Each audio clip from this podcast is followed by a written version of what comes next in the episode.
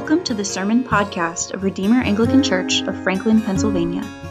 Through every sermon, we hope that you are encouraged by the Word of God and the redeeming grace of Jesus Christ. To find out more about our church, visit our website at franklinredeemer.org.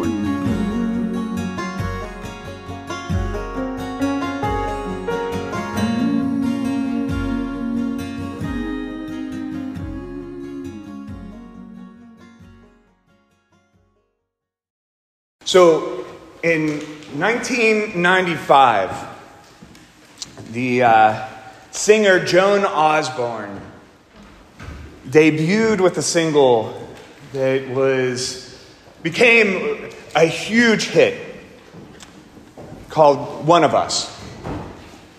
Um, and now I know that I'm, I'm well known for um, very current cultural references, but just appease me because I haven't left the 90s. Um, but, but, if you are, if you're, if you're a little bit older, you know, at least like at, at the 40 range, you probably know the song even if you don't know the singer or the name of the song.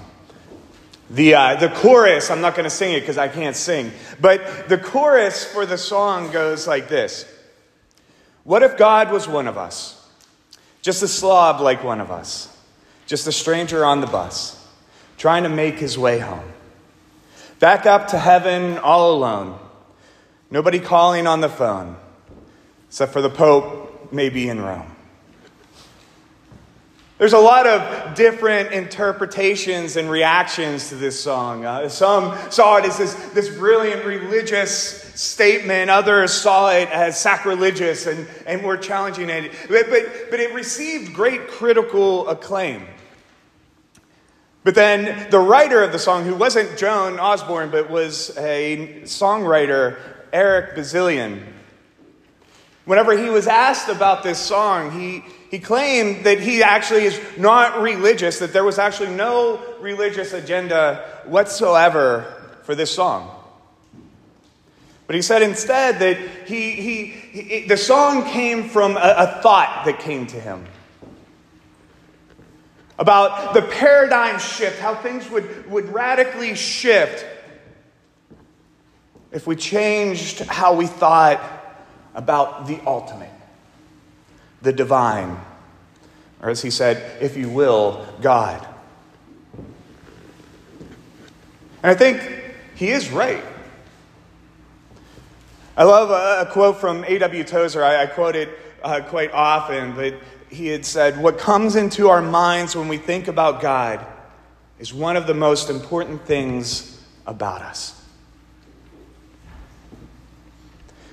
see, there's a challenge when it comes to this concept or idea of God. Because God itself is a term that, that is pretty generic. It's somewhat actually meaningless of a term. I mean, that's where, like, if you ask the question of, of do you believe in God? Okay. But what is actually more telling is instead the question of what God do you believe in? And what is he like? I think it's similar on the flip with those who are skeptics, those who are atheists. Because the question is not just um, do you deny the existence of God? But what is this God that you deny? Because what I found interesting is with, with friends and family members and, and, and those that I encounter that, that are skeptics, agnostic, or, or atheists that deny the existence of God, when I ask them about the God they deny, I, would say, I, I could turn to them and say, You're in good company with me because I deny that God too. I don't think he exists because of their conception of God. And so, this idea of trying to comprehend the nature of God, we have theologians and philosophers that, that, that have written many theses and many academic papers and works working through the attributes of God. We have a number of theological books that have the different attributes of God. And, and, and, and this idea of trying to speculate and trying to make sense of, of all the different divine attributes and nature of God is, is, is, is good. And it can be fun, you know mental game if you're kind of into that type of thing. But the nature of God is not just important for us to have good doctrine, have good doctrinal categories. It's not just good for theological argumentation or getting published in an academic journal. But see, understanding the nature of God is critical for how we live. It's critical to our life of faith. And that is especially true when we find ourselves in very dark and challenging moments. In our epistle lesson, we have Peter in this time between two Advents. Peter writing to a church that is beginning to lose hope, a church that is becoming quite discouraged. Peter is writing to a church that is facing increasing persecution, and he's writing to a church wondering where God is. Wondering why Christ has not returned as he had said. See, this letter was written roughly 35 years after the resurrection and ascension. And if you read before what we read today in, in, in our bulletin reading, at the beginning of, of chapter 3, we see that Peter is addressing those whom he calls scoffers, those who are ridiculing and mocking the church in their persecution and their despair, saying, Where is your Jesus? Thought he was coming back. Here, let me check. Nope, still not there. And mocking and ridiculing them. And we see that he responds to that in many ways by reminding the church of the second advent, but in that, the real nature of our God. In particular, God, that God is infinitely unique, that God is patient and gracious, and God is a redemptive judge. So I just want to quickly look at each of those points as we see in our, our epistle reading. First, God as infinitely unique. In verse 8, we read, But do not overlook this one fact, beloved, that with the Lord one day is a thousand years, and a thousand years is one day. So, as Joan Osborne ruminates what if God was one of us? Peter emphasizes to the church that God is not like any of us.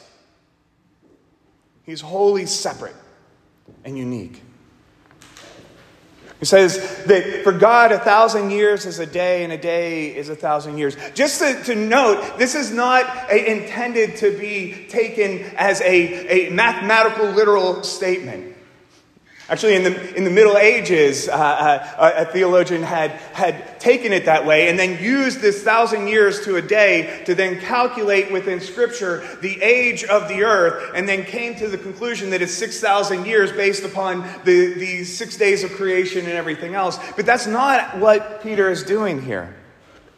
He's actually using a figure of speech that is drawn from Psalm 90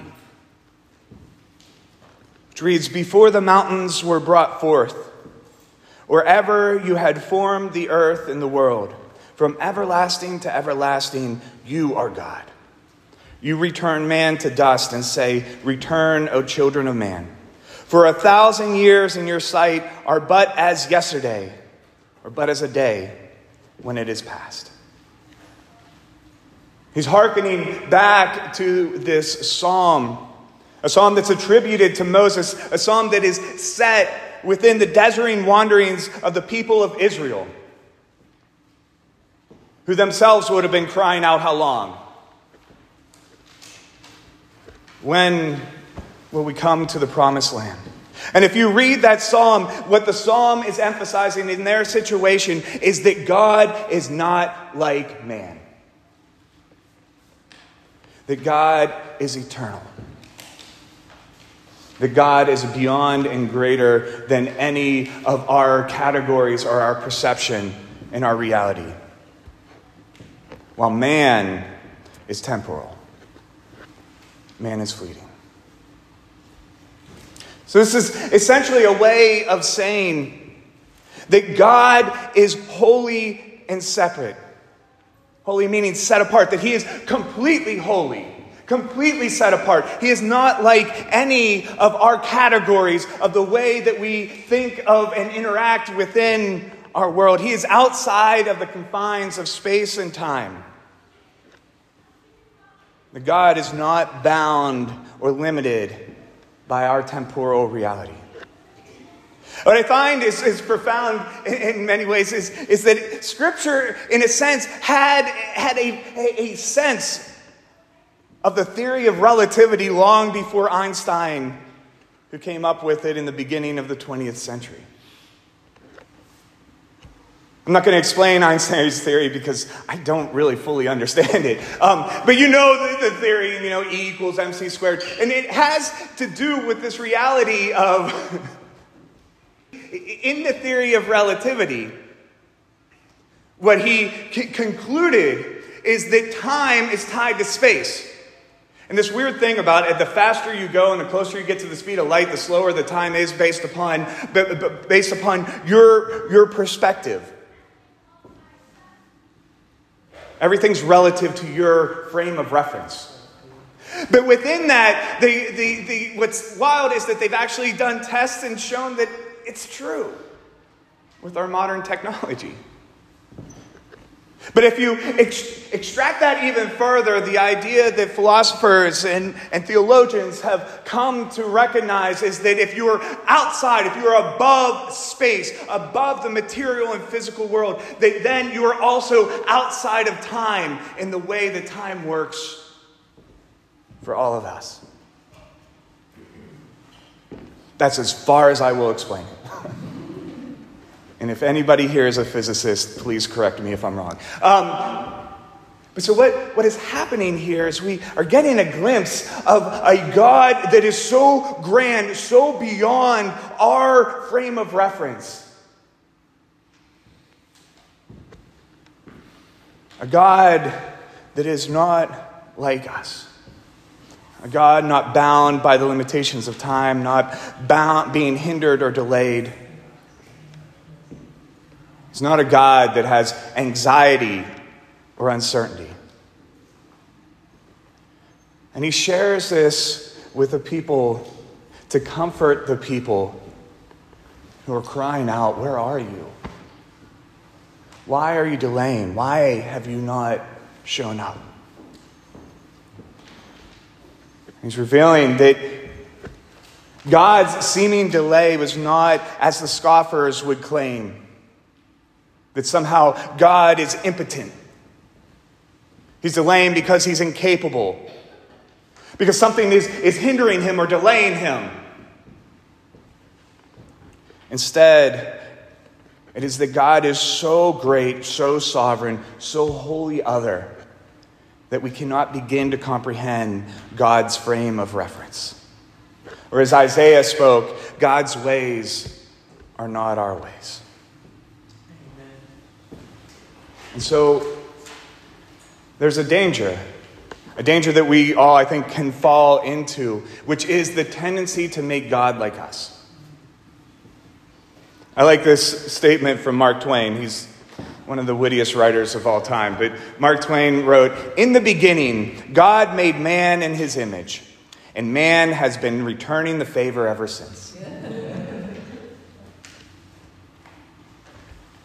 So we so often think of God as a more powerful version of us. Using theological terms for, for history, we, we, we contend into the Manichaean heresy. With the Manichaean heresy is the idea that somehow you have two equal forces. You have God and you have Satan, or you have God and you have evil. And God needs us to be that tipping point because he's kind of just like a greater version of us, but he needs our help. And so in that, it's kind of still uncertain. And he's working really hard at it, but let's hope he wins. That is not not the picture of our God. But when we begin to bring God into the confines of our world and limitations, that can become especially dangerous in the face of evil, in the face of great trials. So, First Peter reminds the church that God is infinitely other. He's not like us. And secondly, this will be more brief, is, is God's complete otherness actually would not be uh, necessarily comforting on its own. Because God's holy otherness could mean that he is distant and aloof. He's so separate, he's so other that he is outside of our realm. And so, in that, maybe his delay is just because he doesn't care. But Peter goes on to note that God is also patient because he is gracious.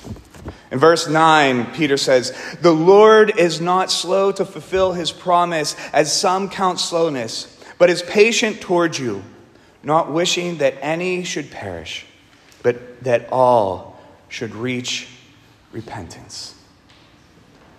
I had mentioned about this last week, and so I'll be brief, but what Peter is saying is what, from our perspective, what from our frame of reference feels like God is aloof, that God doesn't care. Peter points out that actually the delay is because God does deeply care. God's patience, God's enduring of evil is because of God's amazing grace, His mercy.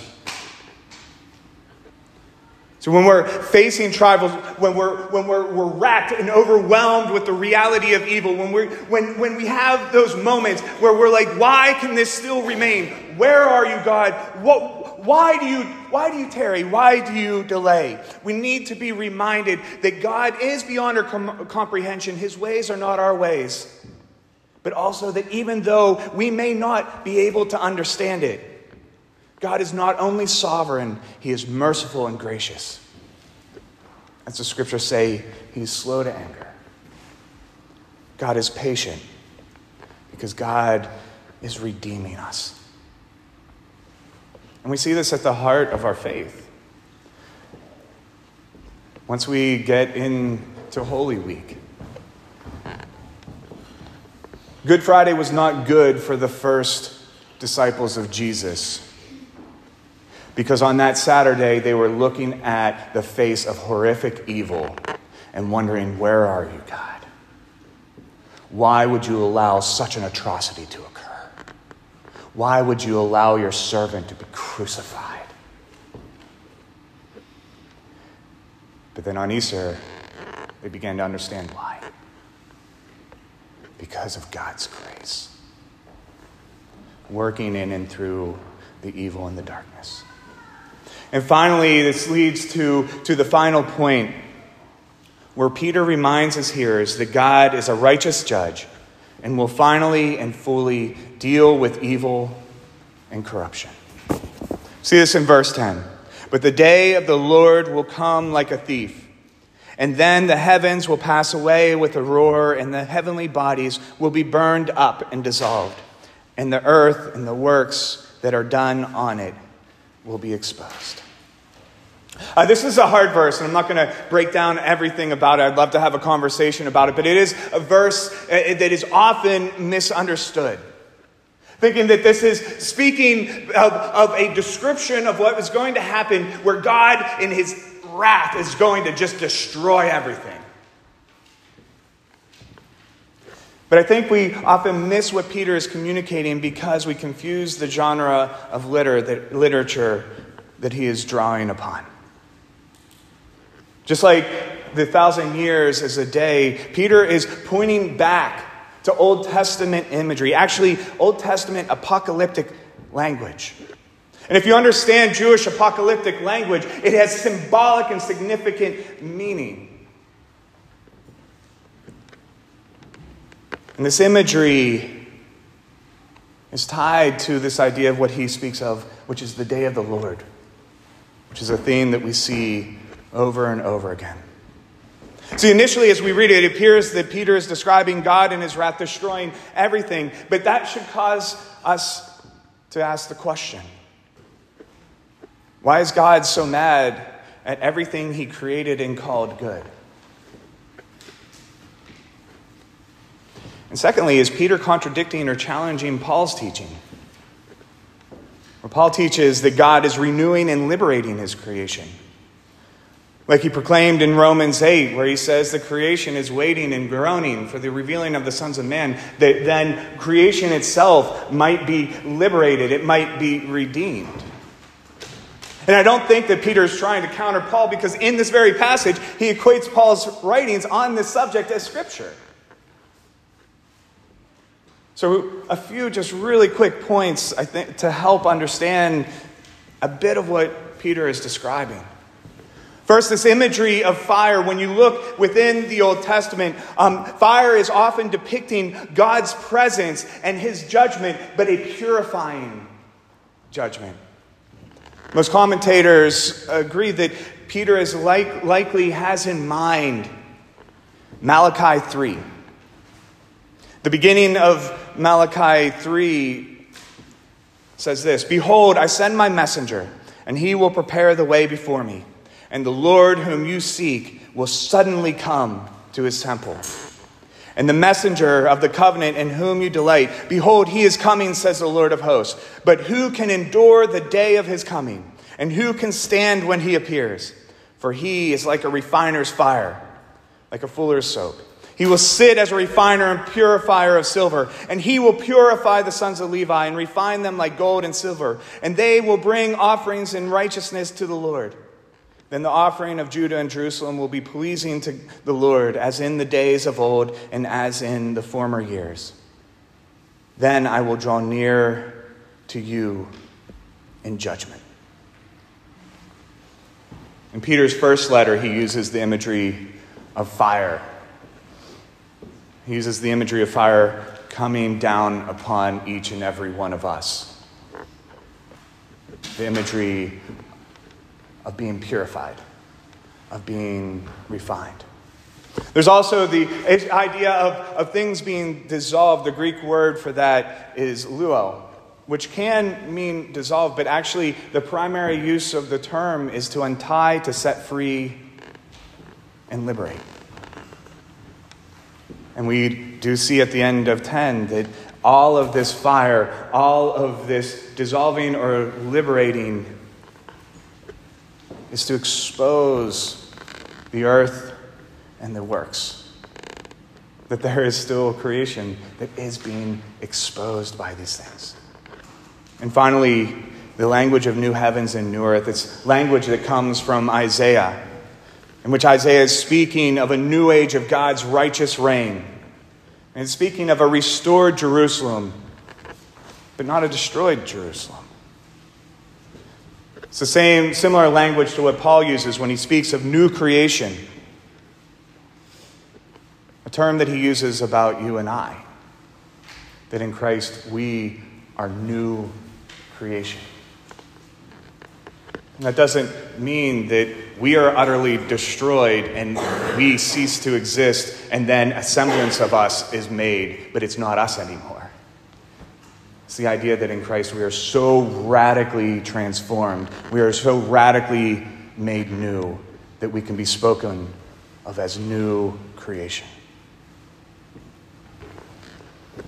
And also, we see the end of Revelation with the new heaven and new earth, that language again, where we see creation radically changed, made new. We see heaven coming down and fully uniting with earth. We see that the realm of God's full presence is here and on earth. So, why does this matter? It matters because First, we see that God, that Peter is depicting God as a righteous judge, and he's reminding God's people that though it seems he tarries, he will deal with evil, corruption, and perversion once and for all. But his judgment and wrath is a redemptive wrath. A judgment that doesn't admit any level of defeat from Satan and our rebellion, but is redeeming all that he created good, burning away and destroying all that might pervert it, so that he does not lose one bit of what he created good. It matters because I think too often when we begin to just think that God is just going to wipe everything out, destroy everything, it can create a mentality where we just hunker down hide in our enclaves, try to rescue a few souls, and just wait for it all to burn. But that's not what Peter concludes. Instead, after saying that, he concludes that that reveals to us that how we live, how we interact within this world matters. Because matter matters to God. He's redeeming our physical bodies and our souls. But also, it's a reminder to the church that this purifying judgment of God, the exposing of evil and corruption and removing of it, the radically remaking of creation, making of a new creation that is, that is removed from all that is, that is facing us now the dark, the evil, the corruption, the pain, the suffering, all that the church in Peter's time were crying out for is something that God will do in an instant as a thief in the night. What it does is it frees us from anxiety and worry because God is wholly other. God is greater than us. God is greater, and yet that God that is not bound like we are is also a God who is judge. He will put things right. It frees us also from playing judge. The scripture says judgment belongs to the Lord. It is in God's hand, and it is God who will do it.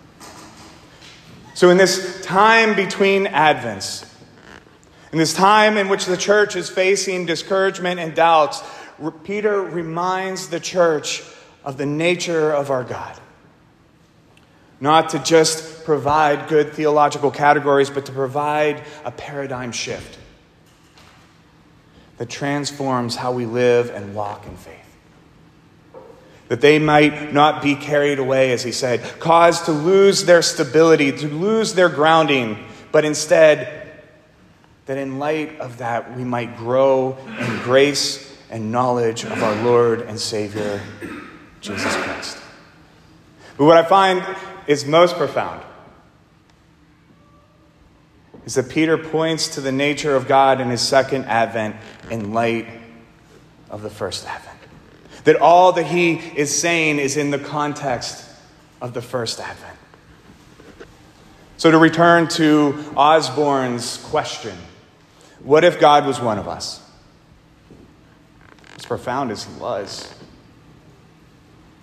the God who is infinitely other, beyond our comprehension and our frame of reference, the one who is patient and gracious and sovereign judge of all things, became one of us, took on flesh, dwelt in our midst in the person of Jesus. But he was definitely not a slob like one of us. and he's not just trying to make his way home but instead he's redeeming us through his blood and preparing to bring his home to us. when, when the dwelling place of God will be with man. Heaven and earth will be u- reunited, evil and corruption destroyed in his fiery presence, making all things new, in which the perfect righteousness of God covers the land. May we, in this Advent season, delight and be grateful for God's patience. And also, let us be secure in the certainty of the hope of the second advent. God will deal with the corruption and the evil that is attacking and destroying us and destroying his good world. Because God is a redemptive, sovereign judge. In the name of the Father, and the Son, and the Holy Spirit.